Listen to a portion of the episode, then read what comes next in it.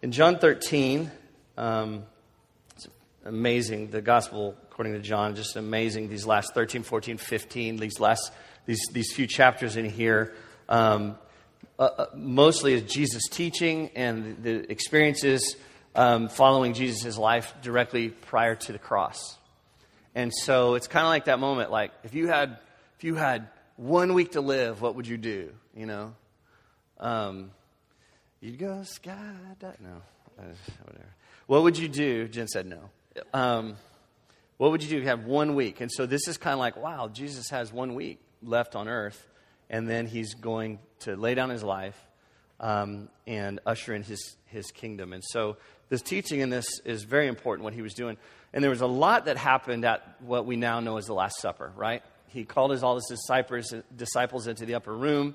They had a meal together. They celebrated the Passover.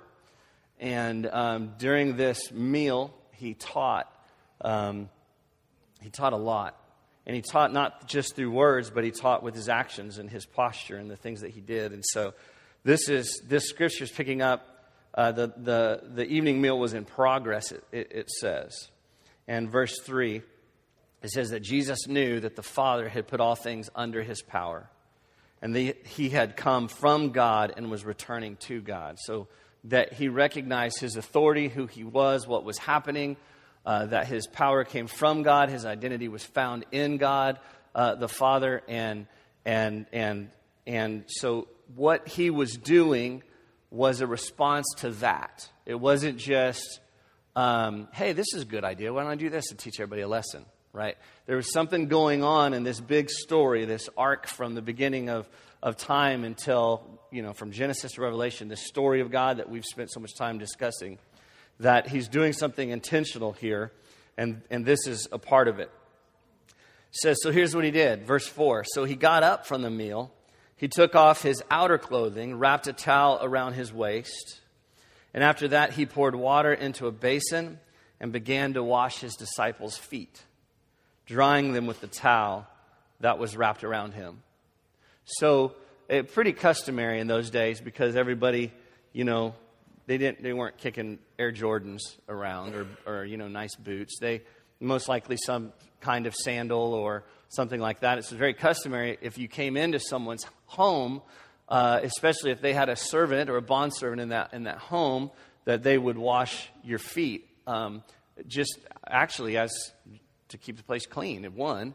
And two, it was very sim- symbolic um, of for that guest to extend them a welcome. Um, and so that was something that uh, was commonly done. So that wasn't that odd. Um, but in the middle of this meal, Jesus did it um, and he began to wash his uh, disciples' feet, um, and then drying them with the towel that had, he had wrapped around him. And he came to Peter, who said, Lord, are you going to wash my feet? And Jesus replied, You do not realize now what I'm doing, but later you will understand. No, said Peter, you shall never wash my feet. And Jesus answered, Unless I wash you, you have no part with me. Then, Lord, Simon Peter replied, Not just my feet, but my hands and my head as well. So there's a lot of symbolism here. We could dig into this scripture. A lot of scholars believe that um, him, the word that is used for taking off his outer uh, garment, his robe, taking that out was off was actually the, the a weird word that wouldn't have been used in this context. It was actually the same word used as he as he poured out his life on the cross. Same word used. Um, and then when he uh, took up the, later when he took up his garments and put them back on, was the same word used to describe the resurrection. So there's a lot of symbolism here. And, and the cleansing part, you know, there's a lot of symbolism of the washing of sins and the repentance and things like that. Of the things that he provided, there's a lot of symbolism. It's a little more intuitive for us to, to catch that. But what sometimes we miss is who he became in that moment. Not just what he did, but who he was in that moment. Okay? um, the posture that he took with even those who were his students. So Jesus answered, verse 10 Those who have had a bath need only to wash their feet. Their whole body is clean, and you're clean, though not every one of you. For he knew who was going to betray him, and that was why he said not everyone was clean. And so do we know that Judas was in the room. And in fact, Scripture right before we started reading it, it spoke about that the, that the, that, uh, that the devil had already uh, provoked Judas, that he was already tempting him, uh, had already tempted him into betraying Christ. So he was saying it wasn't just um, that everyone in the room, you know, was clean, um, but he still washed everyone's feet. When he had finished washing their feet, he put on his clothes. It's the verb that I was talking about. And he returned to his place. I don't know if that was intentional. It probably was as well. Do you understand what I've done for you? He asked them. You call me teacher and Lord, and rightly so, for that is what I am. Now that I, your Lord and teacher, have washed your feet, you also should wash one another's feet. I've set you an example that you should do as I have done for you. Very truly, I tell you, no servant is greater than his master, nor is a messenger greater than the one who sent him. Now that you know these things, that word know means perceived. You just you understand. You didn't just hear him, you didn't just see it, but you perceived what was going on. Now that you know these things, you will be blessed if you do them. And that word blessed uh, is used to describe a believer who's, who's really, it means fortunate. That we're able to receive that. It's a blessing that for us to know and to hear this message. What do you find significant about this moment? What are the things, quickly, uh, what are the things that you find significant about this moment? Humility. The humility of Christ. You know, I, have watched a few feet washing ceremonies before, and they were done s- symbolically. I think it's interesting. We look at Scripture and we're trying to figure out which one is literal and which one is not. Not many of us here has washed other people's feet, right? We haven't done that. So we understand there's a heart to it, but there's a humility to it. What I thought it was so interesting when I saw that feet washing was it was humility of the, of the leader or the pastor or whomever was washing the feet.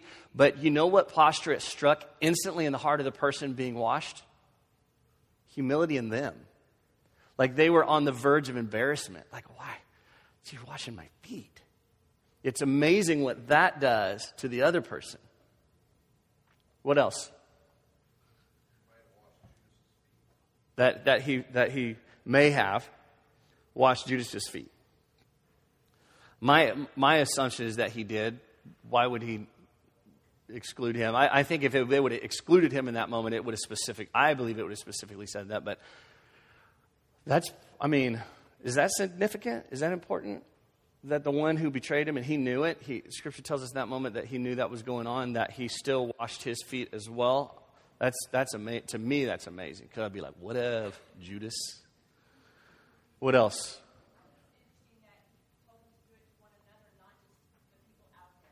Right. It's good. So he was doing inside care there. He was doing, he was making disciples and he was teaching a way of life that he wanted them to go do that, but then there's also this inward care that he was teaching. Not just, okay, now go do this everywhere else, but also don't forget about each other. What else? Say that again. Yeah, he removed castes and barriers. He didn't rank people at all. And this is just one thing of, of pushing, um, lowering him we see that with almost every story of Jesus, whether he's having a meal at those who were considered outcasts of the society from the religious world, um, um, to kneeling down and, and writing in the dirt for a woman caught in adultery, to walking straight through Samaria, to be at the well at a noontime where only the most outcast of women would come, Samaritan women who no self respecting, anyways, you get it. I love this. I think it's all the things that you said. I think it's the things that stood out to me is symbolic of serving man completely. I think it's symbolic of that he washed even his betrayers' feet. Uh, and I read one commentary saying that it's also a reflection of his identity. And I'll just read it. They wrote, here's this description of Jesus' identity in relationship to the Father. This knowledge does not simply give Jesus the security to wash the disciples' feet. See, he humbled himself, but he wasn't threatened by that but his, also his sharing in the divine essence, which is what leads him to wash their feet. Like it was his motivation because he understood his identity with the Father. which is so important for us as we think about how we serve one another and we serve other people. We don't do it for the Father or just for, like, look what I'm doing for you, but we do it because we find our identity in Him and we're doing it of that identity. There's a, there's a big difference. One of them will just wear you out and destroy you, the other one will, will wear you out as well. but, but there's some other promises that come along with that. There's another strength, there's another thing. And so I think it's really important. Um, and I, this is one of the major reasons the world struggles to receive Christ. He came with a new perspective. It was just different than how leaders lead. Especially when we're in the flesh, it's countercultural, it's counterintuitive in order to be successful and to lead others. It's, it's counter to our, our desire to rise to the top. Because by the very nature of rising to the top, that means you just put everyone else where? Below you. So this was a radical new way to live. This was a radical new way to live. And then he said, Go and do this kind of stuff, guys. And in fact, what I've been doing is nothing. Wait until you see all the stuff you're going to do. So we've been talking for the last two weeks. This is the final week, kind of recapping the vision and the heart of ANC. Week one, we talked about it being a place where you can belong. And belonging comes with all kinds of baggage, right? You, you don't have to be, uh, you don't have to believe. You don't have to um, get everything straight. You don't have to dress a certain way and, and not do this, this, this, this, and this. That we have to be a place. Somewhere in the world has to exist a place where someone can belong no matter what and be a safe place for them as well as it is, guess what? What will then happen? Safe place for us to belong and process this God thing. Specifically, what is this Jesus dude all about? It has to be a place where you can belong first. And then, second, obviously, our, our, our hope would that God then would reveal his truth, that we would be a part of that but then also to be a place of, of becoming, a place of learning, where it's a place where, as believers, we can grow in who Christ was and what that looks like in our lives, in our marriages, in our families, in our workplace, and all that stuff. But that it's not just that we're learners and that we're disciples, but that we take on a new posture of saying we are becoming. That we are not arrived, that we never get to the point where, like, oh, I know so much more about the Bible now than most people, and so you can be like me. And you one day when you arrive, you can, that's just the wrong posture. That wasn't the posture that we're all learning. We never stop learning. That we are constantly growing, we're constantly becoming all that God desires for us to become as a businessman, as a dad, as a husband or wife, as a big brother or little sister. We are becoming as a friend, as a coworker. We are becoming and then the last one that we wanted to talk about today is serving. Belonging, learning, serving. A place where we can serve. Where we can actually have something in our lives that is bigger than us, that is not just what benefits us back. And that we believe if we take Scripture, that somehow if we do that semi properly, that we will then end up gaining this full life that Jesus talks about. But it's really tricky to learn how to do that. Right? So we talk about learning today for a little bit what it means, I mean, serving today a little bit, what it means to serve. And I'm not going to talk about the orphan crisis in the world today. And I'm not going to talk about other justice issues and human trafficking and all that stuff. We talk about that all the time. I want to kind of peel it back and talk about the idea of serving, a biblical servanthood, what that means and why we do it. So that could be the lens then in which we view all of those things, okay? And so let's look at that first. And what I want to say first, there's, I think there's four points in your bulletin outline. It's pretty, they're not incredibly profound things, but I think they're worth discussing. The first one is that serving represents a new kind of leading. A new kind of leading. If, if in any way, you know, Jesus was, was super divergent from the crowd, it was in the way that he led. He led by not just example, but he led by serving. That was his posture. Okay? A few years ago, I asked a friend, incredibly successful businessman, I mean, incredibly successful. Um, I was considering all the specifically started. I was considering the different leadership styles in churches, the different kind of pastors that are out there, because um, I was really confused by most of them. Just to be honest with you, I was confused myself as a leader. Like, what is that? What is that really supposed to look like, right? And um, so I'm reading all kinds of leadership books, and, and I got so sick of reading Christian leadership stuff. Um, and and um, actually, it's a while back that I began. I, I, ran across a guy named Jim Collins wrote Good to Great. You ever read Good to Great? For those of you in the business world, um, it's, a, it's a really good it's a really good book. But I was asking my friend. I said, you see all these trends in leadership. You have the high power uh, CEO that just is over everyone and just dominates everyone, and you, it's my way or the highway. You have all these different trends over the years of corporate leadership that seem to work, at least for a season. And if you really study the history of that, that it seemed like they, they only worked for a season. There wasn't necessarily one leadership style that was just in your face going, wow, that guy's an amazing leader that lasted more than a decade. And I asked my friend, I said, is there, is there any leadership styles or anything that seems to be a common thread? You look for a hundred years back as a leader, what style or what whatever just really seemed uh, to endure. And the only uh, thing he could come to, he says, you know, the ones that I see for 40, 50 years of amazing leadership is when an organization or a company understands a servant leadership heart. Um, Jim Collins uh, talks about in Good to Great four levels of leadership as you're developing yourself. Level one is that you're just a highly capable individual. Level two is you become a contributing member to a team of other capable individuals. Level three, you become a com- competent manager of these highly capable uh, uh, individuals. And at level four, you become just this effective leader. Then he spoke about this new level, this level five. And this is what my friend was talking about. Says level five leaders operate first and foremost with a genuine humility and a burning passion for the mission over themselves.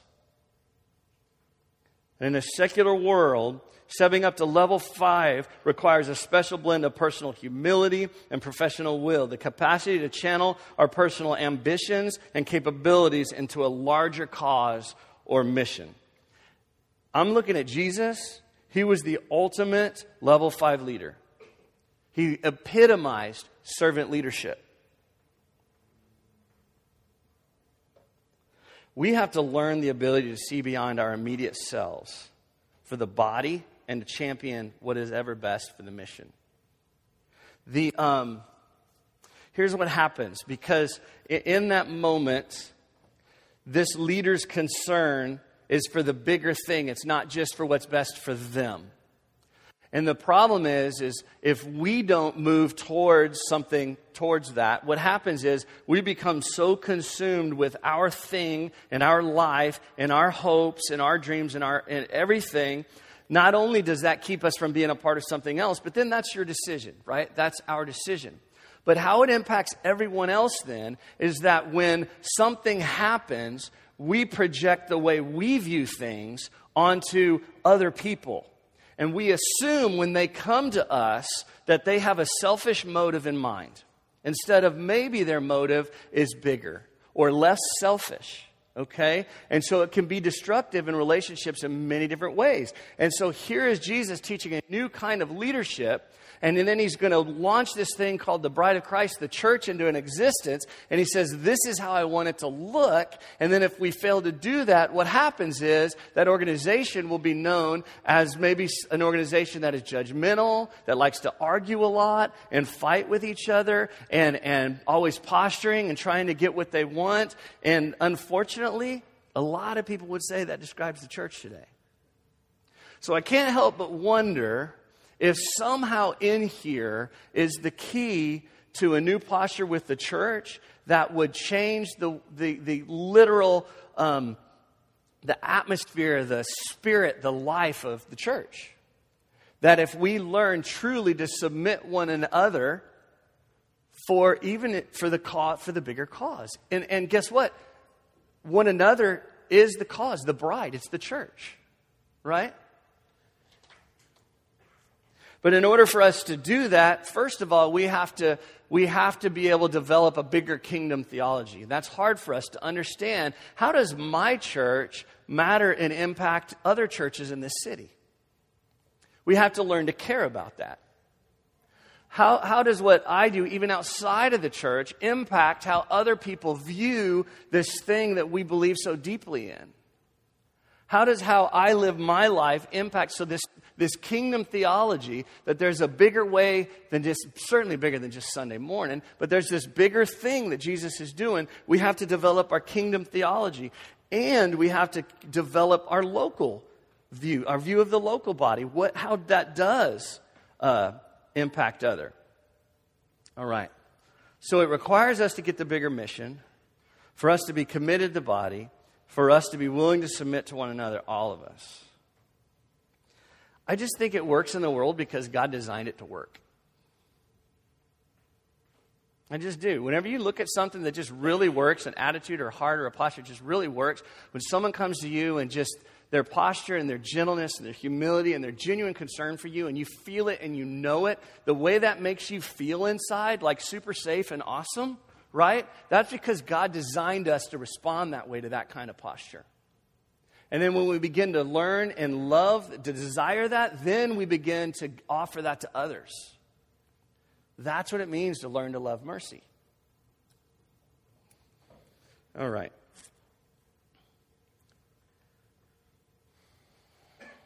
So, by God's design, and I wrote this down, anything outside of that, we see the organization eventually implode from within. As I was considering this, I, I, I found myself in James 4. Uh, we just studied the book of James, right? Verse 1. What causes fights and quarrels among you? Don't they come from your desires that battle within? You. You desire, but you don't have, so you kill. You covet, but you cannot get what you want, so you quarrel and you fight. You do not have because you do not ask God. And when you ask, you don't receive because you ask with the wrong motives that you may spend what you get on yourself. He just explains it right there. Doesn't that make sense? It doesn't work. It ends up in misery. Paul wrote to the church at Corinth Brothers and sisters, I could not address you as people who live by the Spirit, but as people who are still worldly, mere infants in Christ. I gave you milk not solid food, for you were not ready for it. Indeed, you are still not ready. You are still worldly. For since there's jealousy and quarreling among you, you are you not worldly? Are you not acting like mere humans? I like Paul. Paul's writing. He talks about spiritual milk and spiritual food. Forever, I grew up thinking spiritual food was the Word of God, but Scripture is very clear that spiritual milk is the Word, spiritual food is the life. Thank you. Yes. No. And, and in this life, we're invited to do what? Arrive and be awesome? No. We're, we're invited to become, to have a safe place that we could drop our attitudes and our arrogance, even our ignorance, at the door, and we could just take a humble posture with one another and with God to say, Yeah, I, I am not there. I think about what I did yesterday. I'm not there. I, help me to become who you want me to be. That's a new way to lead. And we lead one another. All right? Is that just one point? Serving represents a new kind of leading. Number two, serving is an important part of our, of our learning. Serving is an important part of our becoming. Almost every time someone was confused or wanted to ask Jesus about the kingdom or how do I inherit the kingdom or how do I do this, he always just said, he always turned them. He confronted their self, and I think it was a gut check. Maybe it wasn't even so much as how they delivered on that, but maybe their first response to how I feel about that sometimes is a really good gut check on where we really are. Um, but it's a super, super important part of our learning. I've shared this story in our partner class. I don't remember if I've shared. I may have shared it five thousand times, but we've always been a church that served, and we always, you know, I've always tried to wrestle with this thing that before we started A and C, the main thing that God just said was serve the poor. I know what He was doing now. I know that He was tricking me, right? He was tricking me into changing my heart and my mind, how I view things and people and my own stuff and all this stuff. But there was a moment at the beginning of this journey where I just went out on a uh, truck run with my good friend Alan Graham, who runs Mobile Loaves and Fishes. And we pulled in, it was one of the first times I ever did it, and we pulled into this day rate hotel where uh, these, these uh, it was just a really bad hotel. And um, I, I asked him, you know, why are we going in here? I thought we were serving the homeless. He's like, well, these are the working poor. And I'm like, okay, explain what that means. And he said, well, these are the people who dad will go work for $90 a day and pay $90 a night for this hotel because it's the only one big enough to, for his family to stay in. And it's just this terrible cycle. And actually, landlords many times take advantage of the working poor, and they're just stuck in this terrible cycle, and they don't have anything. So we come in here and provide, you know, food or you know the basic things that we can. And so we're rolling in there, and I'm still kind of checking it out, going, you know, judging the teenagers in the corner and all that stuff. And and um, I know I know I've shared this story before, but this is huge, a huge moment for me. We pull in there, and I'm still trying to process everything, and people are coming and getting food. Most of them feeling seeming fairly ungrateful, just kind of whatever. And one guy comes in and he's just crying. And as you want some food? Yeah, give him some food. You want some socks? Yeah. You want some, some toothpaste? Yeah. You want some soap? You want this blankets? And just taking everything more and more and more. Finally, he said, he said, I have three kids, and so I just, I just need this stuff. And I said, man, that's okay. And the more we gave him, the more he began to, to, to weep. And so I just asked him, I said, what's, you know, what's going on? You know, I can't help but notice you're crying. And he said, well, and he told me, he said, I've worked, you know, make 90 bucks a day, pay 90 bucks a night for a hotel. And he said, and um, he said, my kids haven't eaten in three days. Like a, like a, they haven't had a meal in three days. And he said, I was just leaning on the window sill, looking out, and I was praying. And I said, God, if you're real, will you feed my kids? He said, right when I said amen, I looked up and you guys pulled in. And I was just, oh, just crushed my heart. I was just thinking, man. I, I, backed out and I asked my friend Alan. I, I, I said, man, if that if that happened once a year, that would be that would change that would change my perspective for the year. That's all I would need. That would be my fuel for the next year, you know, to keep my perspective. And I asked him, I said, how many how many times that happened to you? And he just looked back and he said, every single time. And I remember that moment, God just said, capture what you're feeling right now and help other people feel it. So, as a pastor, I heard God very clearly say, What you're feeling right now, help other people feel that. And I don't know any other way to do that except for say, Hey, go on a truck run. Go meet some homeless folks or some people who can't give you anything back. And that's evolved over the years, okay? But that is the, that is the heart of why we do what we do. And we've learned over the years that it has to be about our discipleship. It has to be about a holistic gospel. It has to be about learning to love mercy and seeking a biblical justice, or we do it for the wrong reasons. But it's still a struggle, isn't it? It's a struggle to perform. It's a struggle. We start feeling guilty when we let it get out of place. Serving is an important part of our learning. I think it does something that um, nothing else does. But we also know serving can become an idol. And many times we swing so far to the other side, not only does it become an idol, but we start thinking, why isn't everyone like me? I'm serving like crazy, and you're not doing what you're supposed to be doing. And we forget the grace to extend to people, leading people where they are, not where we wish they were. And we forget it took us 30, 40 years to get there. And we want every, and we start looking down our noses in judgment, and we no longer create a posture of belonging or a posture of being learners together or becoming together. We lose all that, right? So we swing all the way to the other side. That's just as bad. So, thinking about the learning, serving is an important part of our learning. The scripture from Hebrews 5, we have much to say about this, but it's hard to make it clear because you no longer even try to understand. In fact, by this time, you ought to be teachers. You need someone to teach you the elementary truths of God's word all over again. You need milk, not food. Anyone who lives on milk, being still an infant, is not acquainted with the teaching Solid food is for the mature who, by constant use, have trained themselves to distinguish good from evil. By constant use, then, we apply this into our lives, and when we have the right perspective on it, we're able to see am I, is this healthy or is this unhealthy? Is this about me or is this about God? Has this become an idol to me? Have I swung too far to one side? It's that wisdom as God changes us, then for, we have to go back and reapply that, not just celebrate where we've arrived. All right? All right. And this scripture gives us permission, if we're confused on the issue, we need to go back to the Word and find its place. We need to go back to the Word and find its place. So we still need the milk. We need to go back and we need to be reacquainted with the teaching. Number three, on serving. We are equally called to serve those on the margins and those on the inside. I don't know how else to say that. We're equally called. I think it works. It's easier for us to want to serve one another. And so we probably have to lead outside like 10 times as hard for us to even land in the middle. But you need to know Jesus never expressed one over the other.